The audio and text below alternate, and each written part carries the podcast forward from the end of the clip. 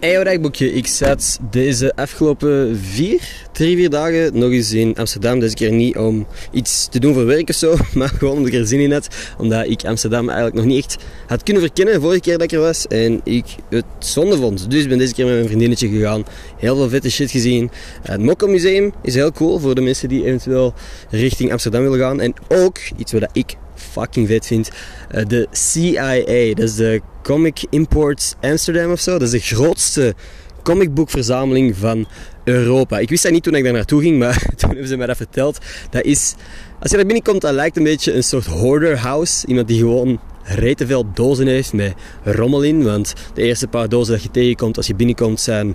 Ik weet niet, er zit een pot macaroni ham kaas van gisteravond of zo in. Maar dan, als je iets verder gaat, zie je dat er gewoon ook heel veel dozen zijn met oude comic books. Oude stripboeken van Marvel en DC. En ook andere um, brands. Maar dat zijn de twee grote. Ja, zo dingen uit uitleggen.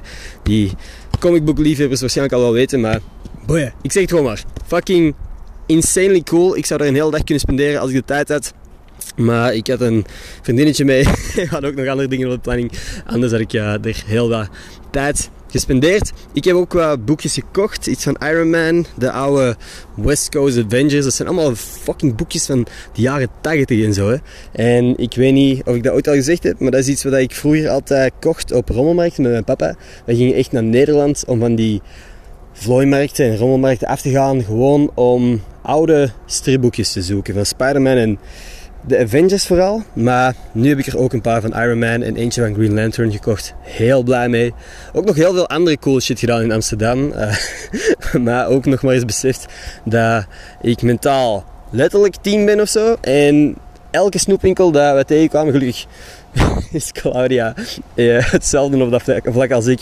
En gewoon elke snoepwinkel en elke speelgoedwinkel binnengegaan.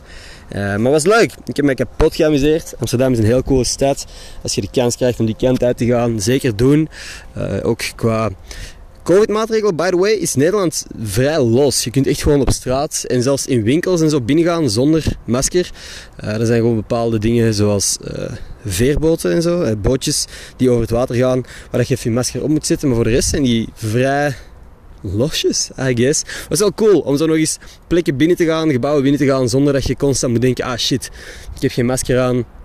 Voelde bijna alsof uh, de wereld weer normaal aan het draaien was. Anyway, ik hoop jullie herexamens goed gaan, als je er herexamens hebt.